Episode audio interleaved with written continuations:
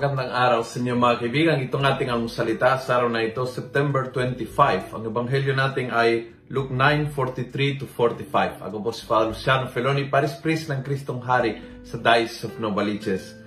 Sabi ng ebanghelyo, and all who saw it were astonished at God's wonderful work.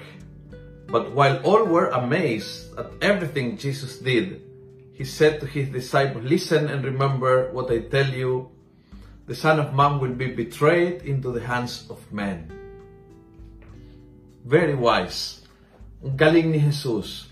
Hindi siya na overexcite sa approval rating. Hindi siya na, na sobrang uh, touch na touch dahil sa daming likes o sa daming share o pinupusuan ng mga followers ang sinasabi niya. Alam niya na darating ang araw na itatakwil siya, tatalikuran siya, kakalimutan niya.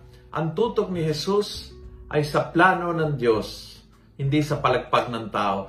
And I hope we can learn that. I hope we can learn that.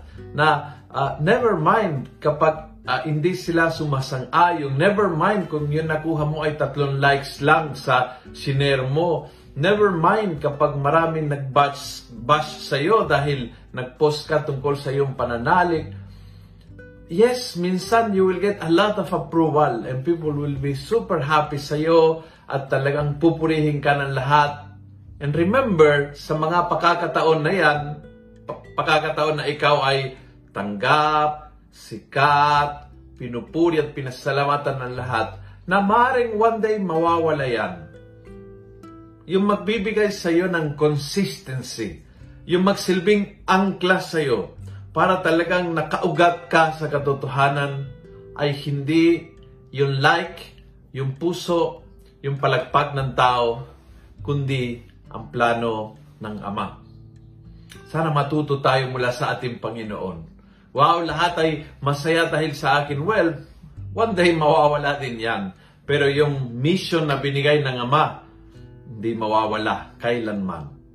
Kung nagustuhan mo ang video ito, pass it on. Punuin natin ang good news ang social media at gawin natin viral araw-araw ang salita ng Diyos. God bless.